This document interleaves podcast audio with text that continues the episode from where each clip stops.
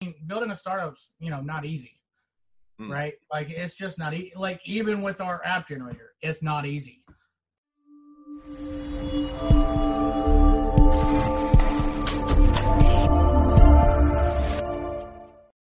Hey everyone, this is Devin Miller here with an ep- another episode of The Inventive Journey. I am your host, Devin Miller, and uh, I'm the uh, serial entrepreneur as well as the uh, founder of Miller IP Law, where we help uh, startups and small businesses with um, patents and trademarks. So um, we also like to tell the journeys of the the different uh, the different journeys that people take as they're getting going on uh, startups and small businesses. And today we have a, a great uh, guest on today, which is uh, Carl Finch. He is a, uh, a, a bit of a serial entrepreneur or, or done a few different uh, startups and small businesses. Um, when I talked with him a bit before the episode, his uh, his description of short description was failure, failure, and more failure. But now we're going to move hopefully towards a success and uh, learn from the failures. So, um, welcome onto the podcast, Carl. Thank you. Sorry, I was coughing. I caught a skittle in my pipe, my windpipe. That's all right. Sometimes Skittles will do that to you. So maybe I did a quick intro uh, about you, but uh, maybe more. Uh, you can. You'll obviously do a better intro of yourself. So maybe uh, tell everybody a little bit about yourself and backing up to the beginning of your journey and kind of uh, what leads up to where you're at today. uh, beginning of my journey started at age 12 when my grandfather handed me a, a computer because he thought I wasn't getting much work done as homeschooled. And um, I learned how to program in VB6 at that time, I believe. And then once high school came, I learned Java, and then college C++ and C. And I've always been you know, kind of like a hacker that likes to tinker with code. And I got my first contract at age 19. Got my first programming full time job at age 22. Worked as a software engineer, level two engineer. Worked my way up, contract to contract. Then fell in the role of a lead architect at Wells Fargo. And then really felt that building rich corporation software that took advantage of people that needed help was no way to make a living and felt spiritually good about yourself. So I decided to jump into the startup industry. And like you said, fail, fail, fail, fail, fail. But um, every time you fail, you learn a new lesson that you take on with your next startup, and your next startup either fails or succeeds financially, that is. Mm-hmm. But every, every startup that you build to completion and see to production, I see as a success. Maybe not a financial success like investors would, would like to see them as, but I, I see them as a, a success because you're on a journey to build a product and to help service uh, a solution around a problem that you're solving to a niche market. And as long as you get it into production, to me that's successful because you worked on a very difficult problem and you saw it to its completion and that's successful in my eyes in my perspective Sure. No, and I think that that's a great intro. So maybe we can dive into that just a bit deeper. So, did a few, or Grandpa gave you a computer when you were growing up. You got into apps, you got into development, into coding. Um, went out and did that, and then you went over to Wells Fargo and did that for a bit of time. I think we when we talked about it was a bit of automation for some um, mortgage loan or the loan industry and whatnot. Decided Yeah. that wasn't the right fit for you. And so you Eli. tried, you decided, hey, rather than keep working with a place that I'm not, it's not a good for, for me or not, you know, doesn't want in the direction I want to go with life. Decided to go over to startup. So how was and I think you said your, your first startup was, was a Hippo Crows or, or what was, or remind me what the name? i'm wearing the shirt hypocrites Okay. So, and- and that one was um, doctors with medical records, if I remember right. So helping Correct. people to schedule appointments and transfer medical records and whatnot. So tell Right. us maybe just diving in. So you, you made the jump from big corporation to doing your own startup, and how did that first one go for you? Um first it was very exciting Hmm. and um we were all excited and inspired to change the industry. Oh, and we thought we could because the technology had just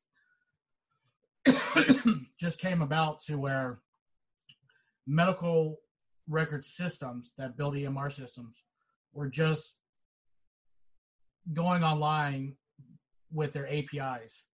Mm-hmm. And so our concept was possible, we knew. Um, we, we knew it could be built.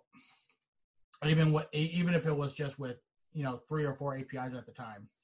And I believe we we started with um uh, Wellmont or uh, I forget which API we started with, but we we ended with Epic System because Mhm. they they had an API system out there. It cost fifteen thousand dollars a year to connect to, and you know we we we made the bet to pay that fifteen k, and we went to hospitals and we demonstrated, and we got shut down hard. We got shut down real hard Mm. and that was the uh, biggest lesson that you you may be building something that's inspiring that's helpful that solves a problem but for whatever reason the market doesn't want it. And, so, and and maybe to flavor that a little bit, if I remember when we talked before a little bit, it took about three years to build that, and then you guys kind of went out six months trying to talk, meet with decision makers, get the product to the market, get customers and whatnot, and kind of after that six months journey, or you know, after that, it, it Mhm. as you said, kind of got shut down harder. You just weren't getting the traction you, that you wanted. Is that is that fair? Is that remember? No, that, that's very fair. Well, we, we got shut down hard because in the medical industry, there's uh, um, red tape that you have to cut through. Mm. And you have to get the doctors at the clinics to want to use your software, which we were able to convince a couple of doctors and clinics at Duke Hospital that they, they wanted to test it out. But then after you get by that red tape, you have red tape at their at the the tech helm of that hospital and the administration office, and they all have to agree on it. And if anyone in that line disagrees with it, it doesn't go through. Mm. So there's just a lot of red tape in in the medical industry, and you know I should have had I should have had forethought uh, about the red tape before getting in the industry, but I was just too too excited, too hyped on the technology and the, and the uh, promise that it could it could make for Mhm. that industry, and and didn't care to do my due diligence, as it were to say, uh, in, in in building the tech and building the startup first. So and so you get to that, and I think that that that's an, one. You know, I think one takeaway is that you know you always you want to make sure. And, and I, I get the same way a lot of in the, in the sense I do engineering and I do work a lot of technology and oftentimes you get very excited about the technology. Technology is awesome. It's great. It can do a lot of mm-hmm. cool things. And yet you don't necessarily always go out and explore the market as well as you, you could or should in the sense that, you know, just great technology doesn't always mean it will make a great product or always people will sell it and you can have the best technology. And I always, you know, you go back to, you know, back in the day, and if people remember prior DVDs, you had VHSs, you had Betamax, and you know, were cassette tapes versus eight, you know, eight track, and sometimes the technology is better. But if you can't make it go over to the market, technology doesn't win the day. You have to have the good technology, but you have to check the fit. So when you get towards the end of that, you know, six months of, because I mean, three years is a, lo- a while to build. It's a lot of time and effort and blood, sweat, and mm-hmm. tears. And then you go out, you try for six months, you know, and you're just saying, hey, we're not getting the traction. We're hitting more red tape than we thought we would. People aren't adopting it. How did you make that decision? Okay, we're gonna after you know putting a whole lot of time and effort into it, pull the plug or decide to uh, go do something else. um, that became a question I had to solve. I had to ask myself personally, like, do I want to stay in this and you know get another thousand rejections before I get a yes ten years down the road, Mm. or do I or do I just want to like jump the ship? It's all burning, and I don't want to catch myself on fire when, this thing goes down. Mm. And you know, it said at the end of the day, like, look, technology's great. At least we know what we want to build or what you know industry we, we want to be part of. So let's just build something else. Let's be cool about it, and you know, let's see where we go from there. Okay. And No, you know, that's that's when we asked. That's when we went on social media and said, "Hey, two you know two co-founders have ten years experience building systems. mm. You know, you give us an idea, we'll we'll build the tech and we'll you know we'll come up with equity structure later. You know, throw us some ideas out there. And we didn't get one good idea. We we we we got like, oh, how about Instagram but for cars? And I'm like, hey, how about going on Instagram and searching for cars and see what you find? And um, you know, we didn't get uh, any good ideas from that. But I, I I I threw them on the on my whiteboard in my garage, and I looked at them. I said, you know, there's an app, you know, here somewhere that we can build.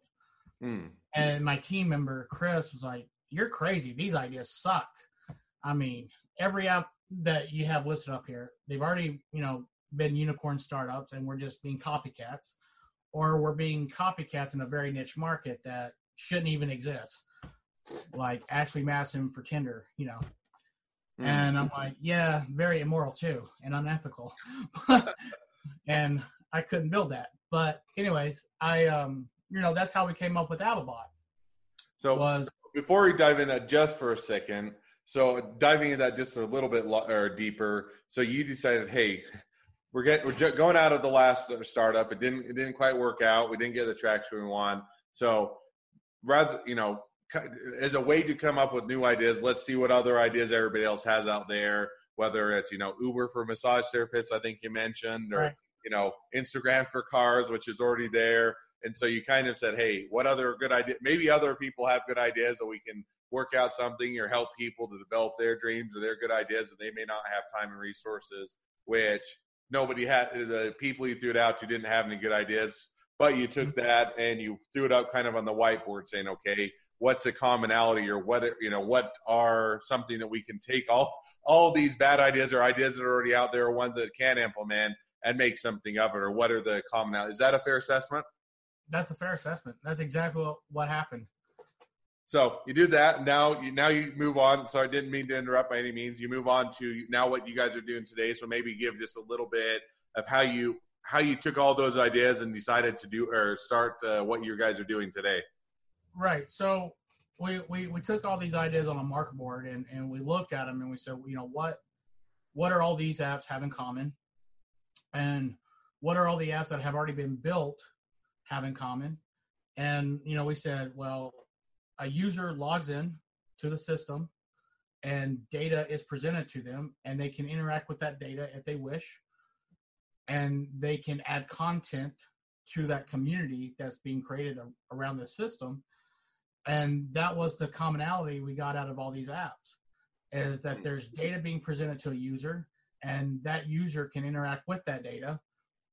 And they can create modify that data and present to the community and and that was the number one thing we got out of all the apps all the bad apps all the good apps that were already out there like uber and Mm. uh, DoorDash and stuff like that.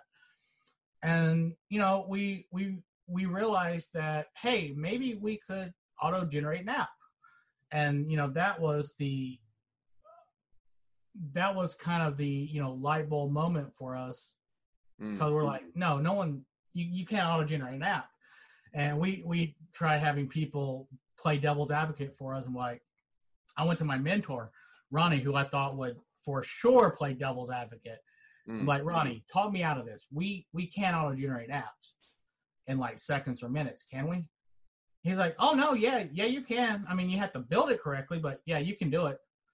And and I was like, uh, I thought you were going to say no, and I just move on to the next idea. He's like, well, maybe this is uh, this is this should be your next project, and you know, he he gave it to me as a bet to to build. I said, you know, build it. And and and we we built a prototype of it in two weeks. We we built just a little bash script in Mm. Linux that you just typed in commands and it would generate uh, C sharp at the time and ASP.NET Core um, views uh, using Razor View Engine. And there was a little app that you could you could run once you deployed it to a server. And I'm like, that was easy. I did it in two weeks. He's like, yeah, but now you have to make it profitable. Now you have to get it ready for production, and and that took uh, a year and a half. Mm.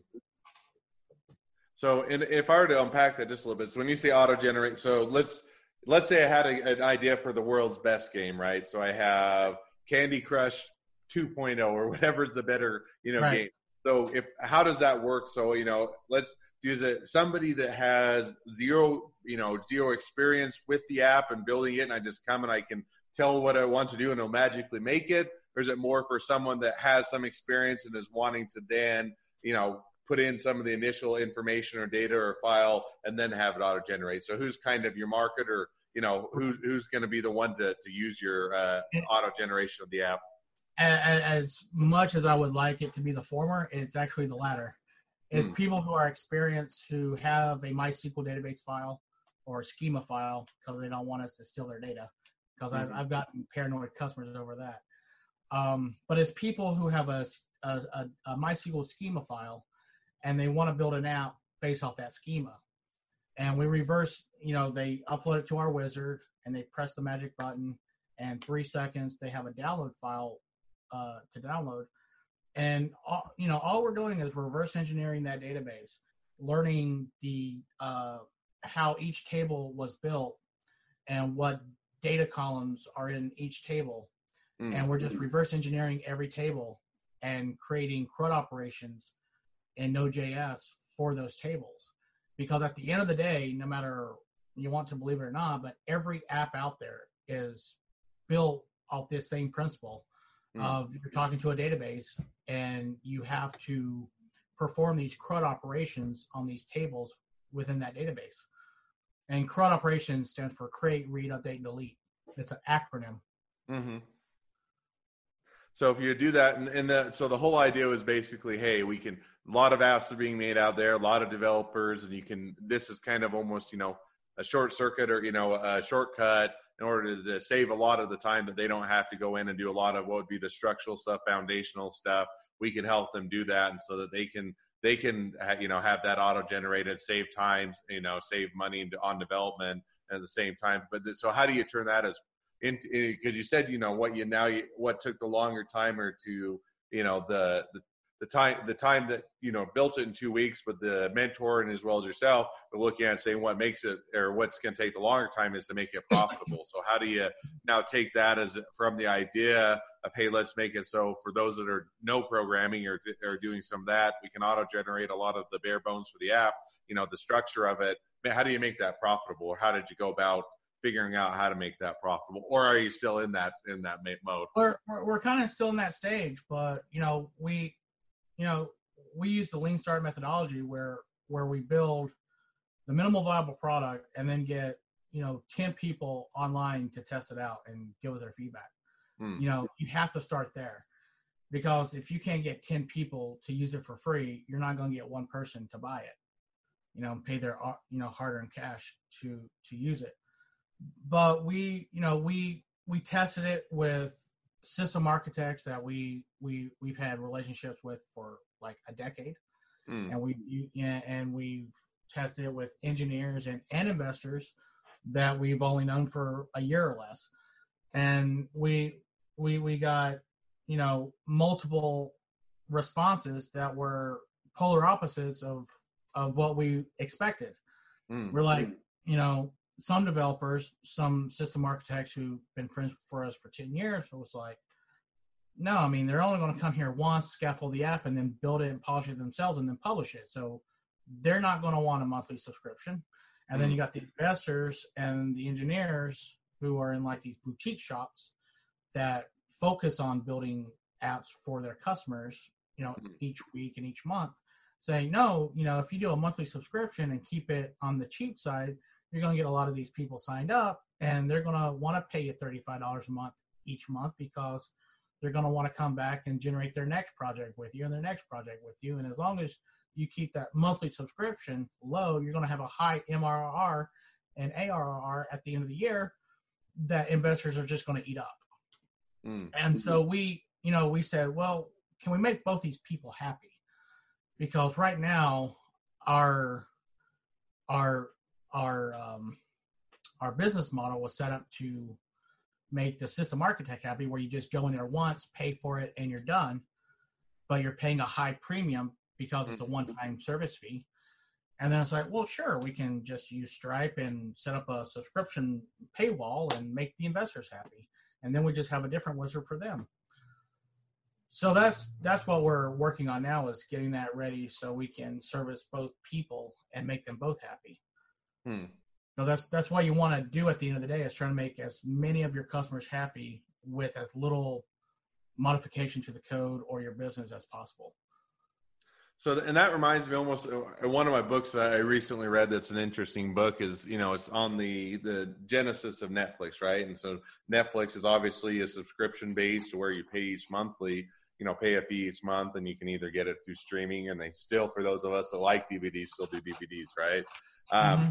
But you did that, and they went through a little bit of the same thing because when they started out, if you remember, and this is predates me a little bit, or at least my memory, I wasn't old enough to use it but they started out as more selling DVDs, right? So it was either a one-off, kind of what you described, of hey, well, somebody come in can buy a DVD. That time you didn't really have Amazon that was into DVD sales or other things. Where and you had those, you know, one-off type of thing, which is almost what you're describing, or we go all in with the monthly subscription and try and go more of the streaming route, right? So you can almost have subscription or selling the DVDs as a, or DVDs as a one-off, you know, and they slowly transition from what would have been a one-off to more of a subscription basis, which is where they're all now. You can't on go on to Netflix anymore and even go buy DVDs, so to speak. So how do you make that idea? And so I think to one degree you're right in the sense that you you know whoever has the money is green. You try and make the customers happy. If you can suit both markets, why not? And on the other hand, sometimes it gets difficult to make a model that fits both, right? So sometimes it's hard to give a subscription that where people like the subscription and also service the people that want a one-off. So how do you how do you find that balance? I think you have to do A/B testing and let the data tell you. Hmm. Like let the data tell you what you should do. If so, say my A my A test is one-off pricing, my B test is monthly monthly subscription, and I shoot the shoot the software out there on the server and do A/B testing, and find that out of every hundred one-off services members come and pay one time, 99 of them are not coming back ever again. Mm. Versus 100 go to the B test, subscribe, and out of 100, 50 of them are coming back. Well, then it's obvious B wins. Mm. Because at the end of the day, you know, startups with business, money talks. That it does. It always it always always talks, and you always follow where the money is. So I know I think that's a good idea is to you know, almost look and say, okay, we got a few different ways of structuring our business. If we can if we can service both, let's set it up to service both, and then see where the where the money goes, or, or who's the one that's you know who are our regular most profitable customers, or how do we build a business around it, and then focus in on that. So I think that's a great idea. So we're re- so now we are reaching the end of the podcast, and so I'm, I'm going to jump to my last couple questions that I always ask each time at the end of the podcast, um, which is the first question is: So, what was the worst business decision you ever made? Um, Hippocross giving a sales rep that I wanted to hire 20% equity making my decision not you not doing due diligence but by just showing by just observing him and making a rash decision based off of him wearing a suit and a, and a, and a gold rolex mm. and him talking a good game because when we got into the sales meeting at duke hospital and met with the cto guess who was completely quiet mm and uh, yeah, you, you have to do your due diligence uh, when building a startup. And anytime you're adding an important role to a team or giving a substantial equity or even responsibility to to the project, you you better do your due diligence or you're going to make big mistakes and you're going to have that debt carry out throughout the startup.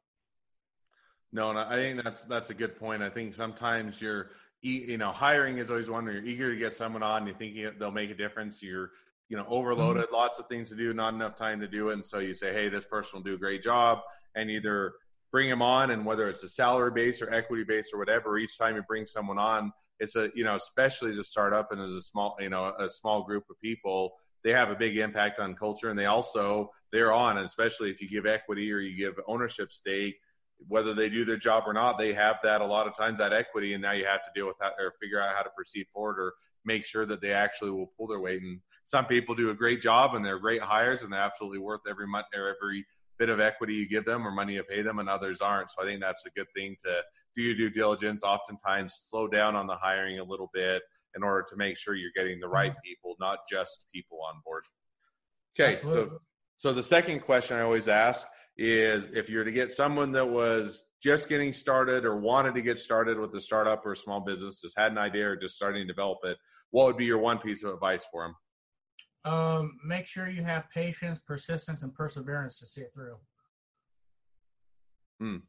And so, and that being important because startups are going to take a lot of time, effort, sweat, a lot of ups and downs, and so you better a little bit buckle in and be ready for the ride. Otherwise, you're never going to make it. Right. I, I mean, building a startup's you know not easy. Mm. Right. Like it's just not e- like even with our app generator, it's not easy because you have you know the five pillars of the startup that you have to form. You know, customer service, uh, customer frequently asked questions, uh, marketing pipeline, tech, tech support, you know, all that mm. you have to build when you're building a product. And, you know, even if you could get your tech built in three seconds or three days or three weeks, you still have to worry about the four other pillars of the startup. Mm. And so it, it, it's no easy task. So you have you have to be willing to buckle down and get through the hard times so you can, you know, of your labor when, when it does start become profitable. No, I, I, that's great advice. And so, yeah, and I think that everybody goes in, and a lot of times you have one or two areas of expertise or talents, and yet inevitably there are a lot of areas you have to cover. So you have to be willing to one dive in, learn it, understand it, or find the people that make sense to bring it on, and then be willing to or put in that time and effort to do the other areas that may not be quite as fun or as exciting or as, as enjoyable as the thing that you really love the most. But in order to make it uh, a successful uh, startup, you have to be willing to dive in on all that. So I think that's great advice. Well, thank you for coming on. We're reaching the end of the podcast, and uh, it's been a fun, uh, fun discussion to talk all about your journey and what you're doing. Um, for those that want to reach out, they want to connect, or they want to get involved, either use your product or you know be a subscriber or want to get involved or uh, any other way. What's the best way to reach out to you? Uh, reach out to me on LinkedIn, linkedin.com slash n slash cs finch, or uh, Twitter, twitter.com slash csfinch, and our platform startupco.io.